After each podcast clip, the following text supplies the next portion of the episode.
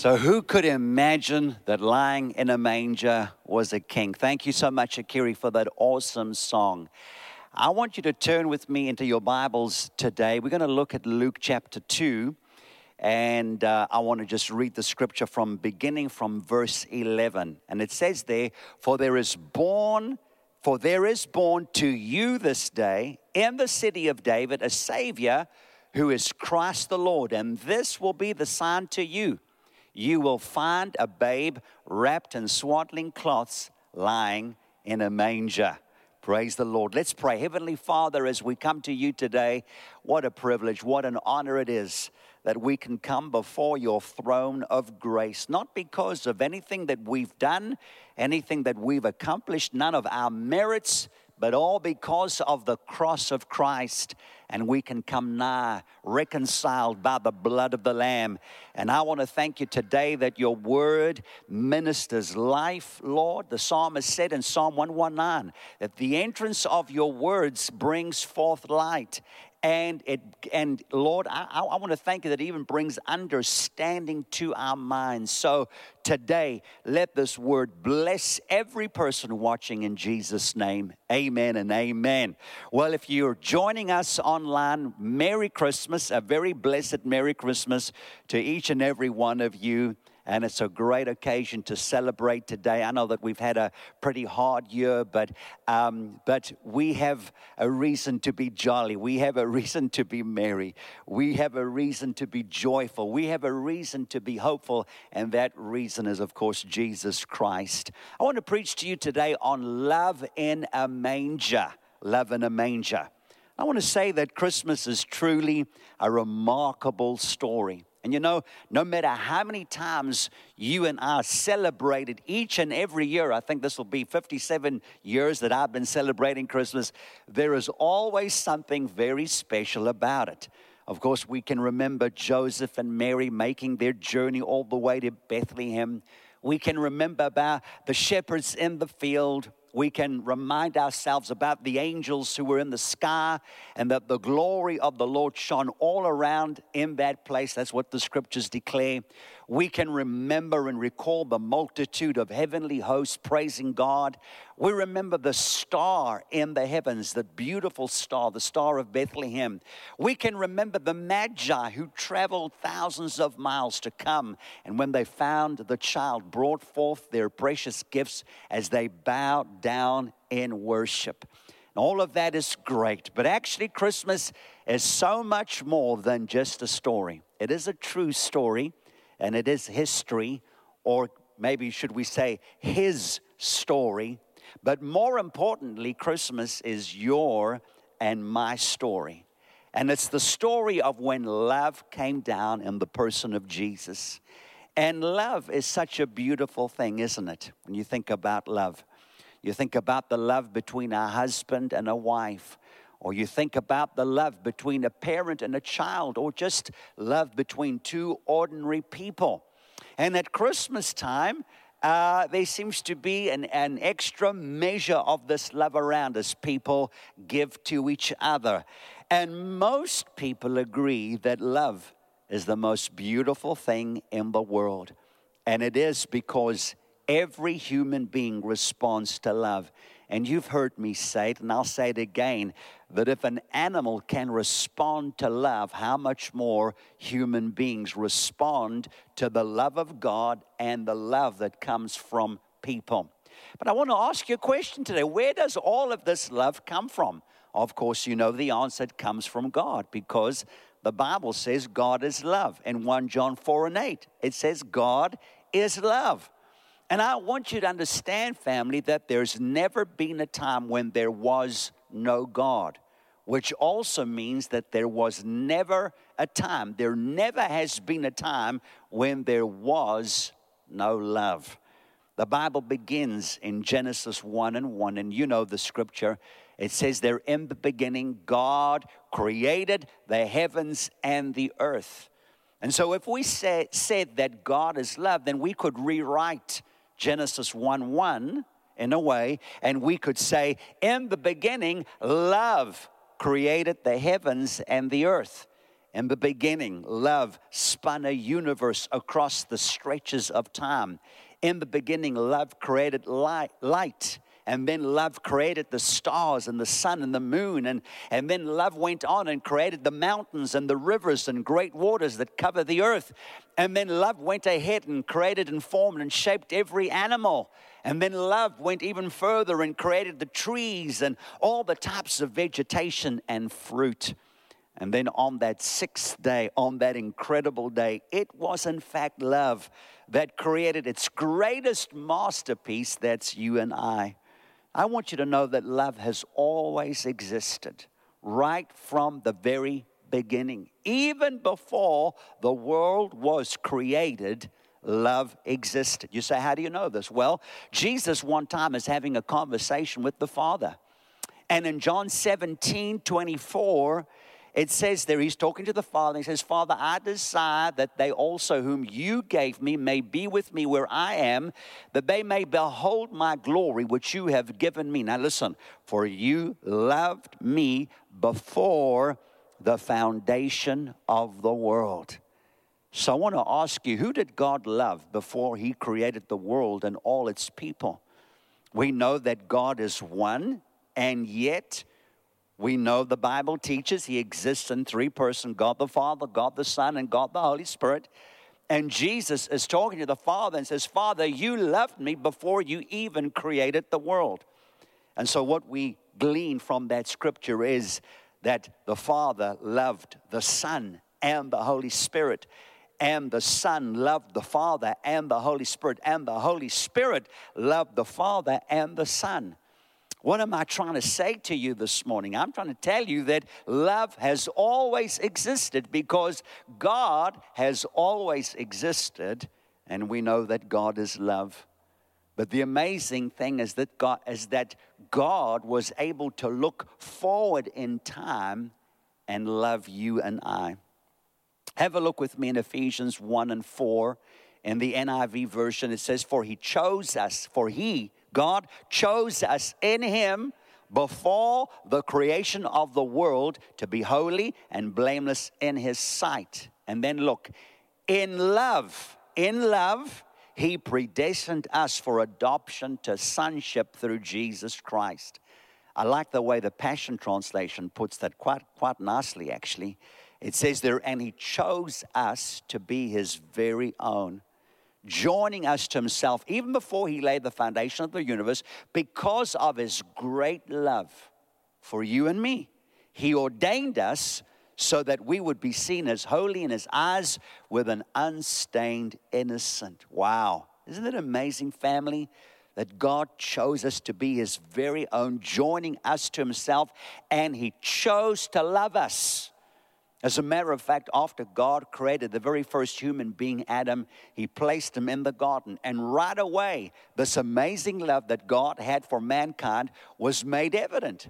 And right there in the garden, Adam and Eve fellowshipped and communed with God. They walked and talked with God in the cool of the day. And they named the animals and they ruled and they reigned. And all of this activity in the garden was really an outward expression of the love of God that God had for Adam and Adam had for God as well. But we know that there was somebody else in that garden, somebody who had known that love and who knew what it meant to be loved by God Himself. Of course, we're talking about Lucifer, who was once upon a time the worshiping angel of heaven. And he was right in the thick of that love, wrapped around and shrouded with God's love. And in that very atmosphere of love, Lucifer led the worship of heaven. But we know that he rebelled and fell, and now he was in that garden. And if he couldn't have that love, then he was going to make sure that neither would Adam have that love. And I want you to know that is the very purpose and mission of sin. It's to take you away from the love of God, to disconnect you from the very thing that would give you life and give you purpose. And of course, we know that Lucifer succeeded because we know that Adam rebelled and succumbed and fell. But, family, I want you to know that God didn't stop in his pursuit to love mankind. because God is love, and it is in his nature to love. And love began in the heavens before time and before creation, but love came down to earth at Christmas time. And now love was in a manger. The miracle of Christmas is that the babe in a manger was not only God wrapped up in human flesh, but it was love in a manger.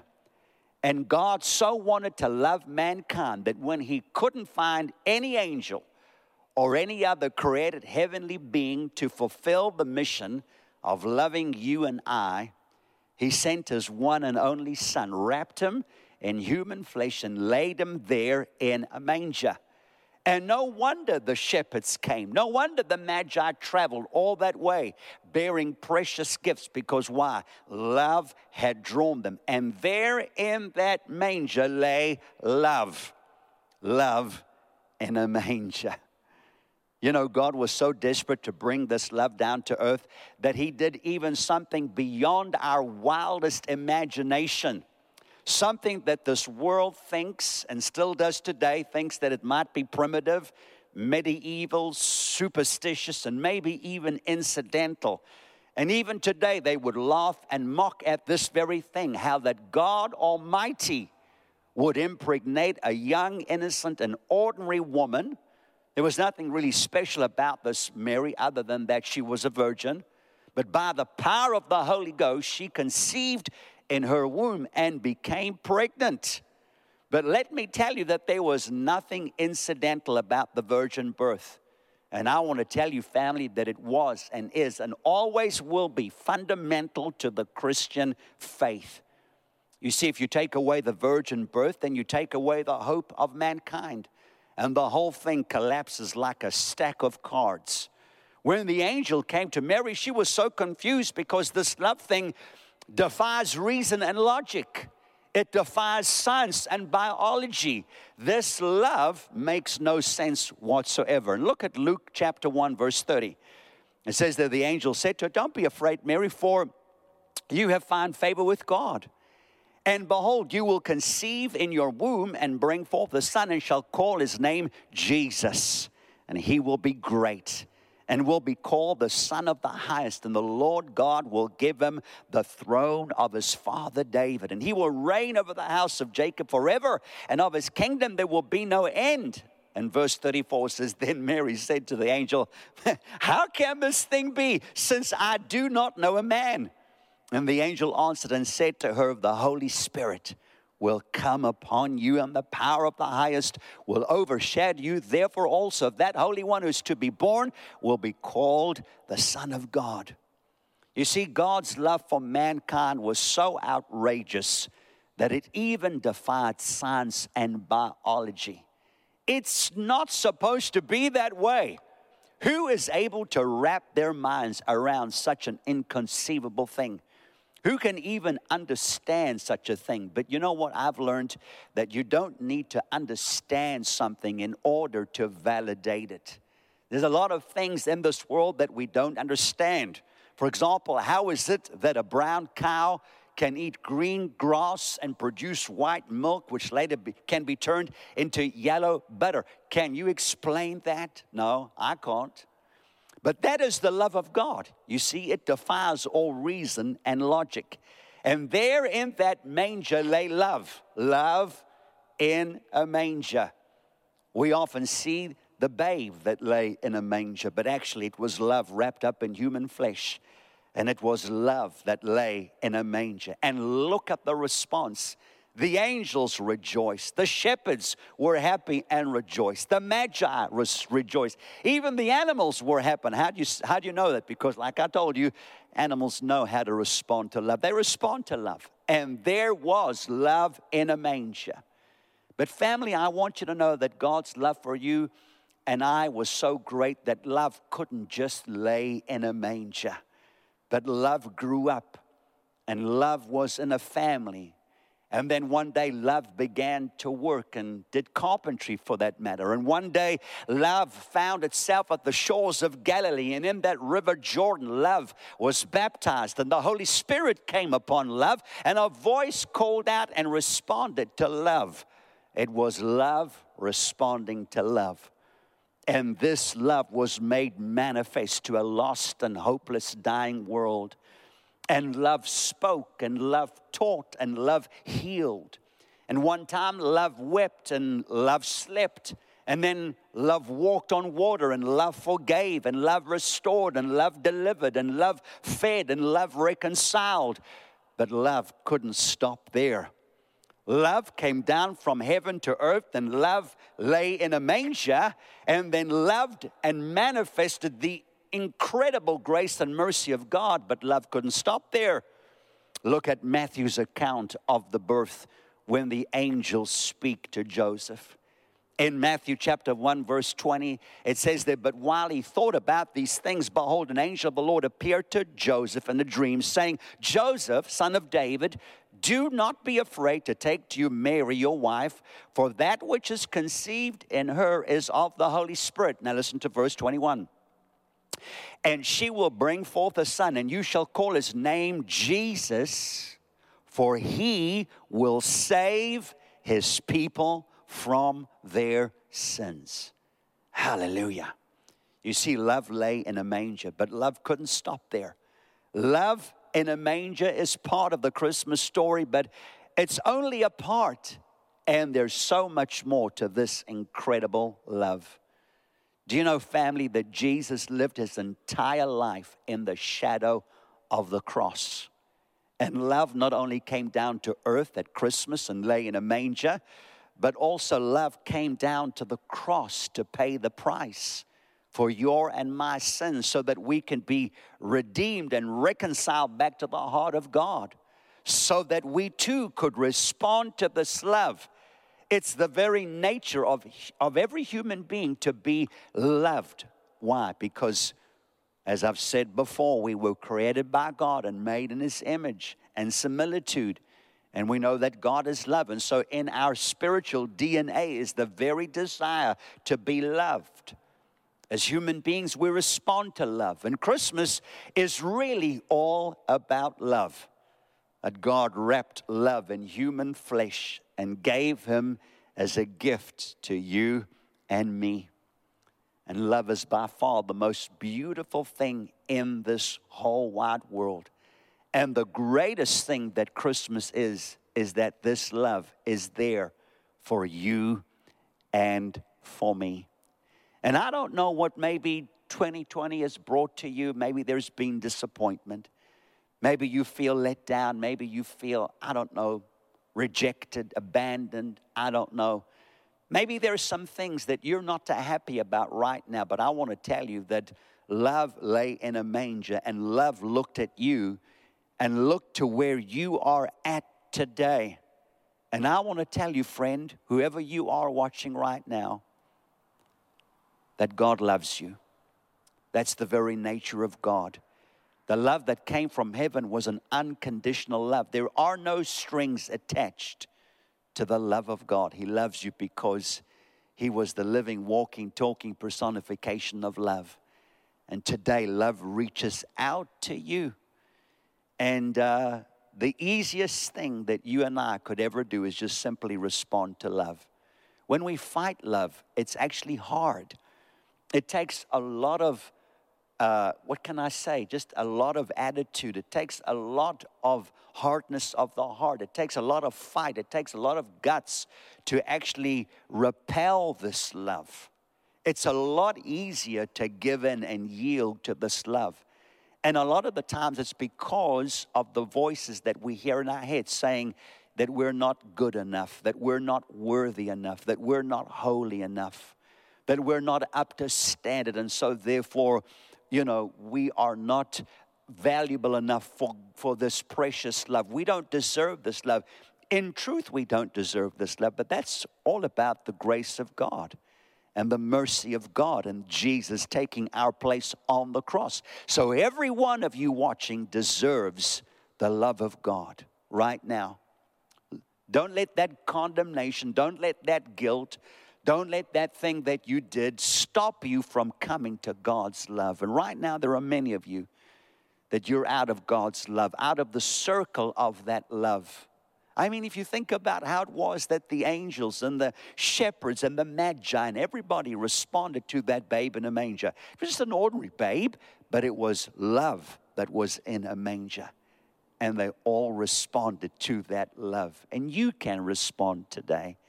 And I believe you're at that place right now, just simply opening your heart and inviting this love. It would be the greatest gift that you could ever receive. I know that people are, have given you gifts today and you've opened up your presents, and that's wonderful. That's wonderful. Those are earthly gifts, but there's a gift greater than the gift that you received today. Whatever that gift was, there's God's love just for you. And I'd like to invite you right now, if you know that your life is not right with God, you have no peace and you're maybe fighting this love, and maybe you, you have a thousand and one reasons why you ought not to, and why you should not, and why you do not deserve the love of God. The cross validates you and I. And the cross, as I've said before, is all inclusive, and you can come as you are. So, right there in your homes, would you bow your heads and would you say this prayer after me? Heavenly Father, I come to you today, just as I am with all of my faults and all of my weaknesses. And I recognize today that this Christmas story is a remarkable story about love. Love in a manger. And that love is for me. And right now, I receive God's love. I open my heart and my life and I welcome this love that came down to earth on this Christmas day. And that same love that was crucified and hung suspended between heaven and earth. And that love that was resurrected by the power of the Holy Ghost. I respond to God's love.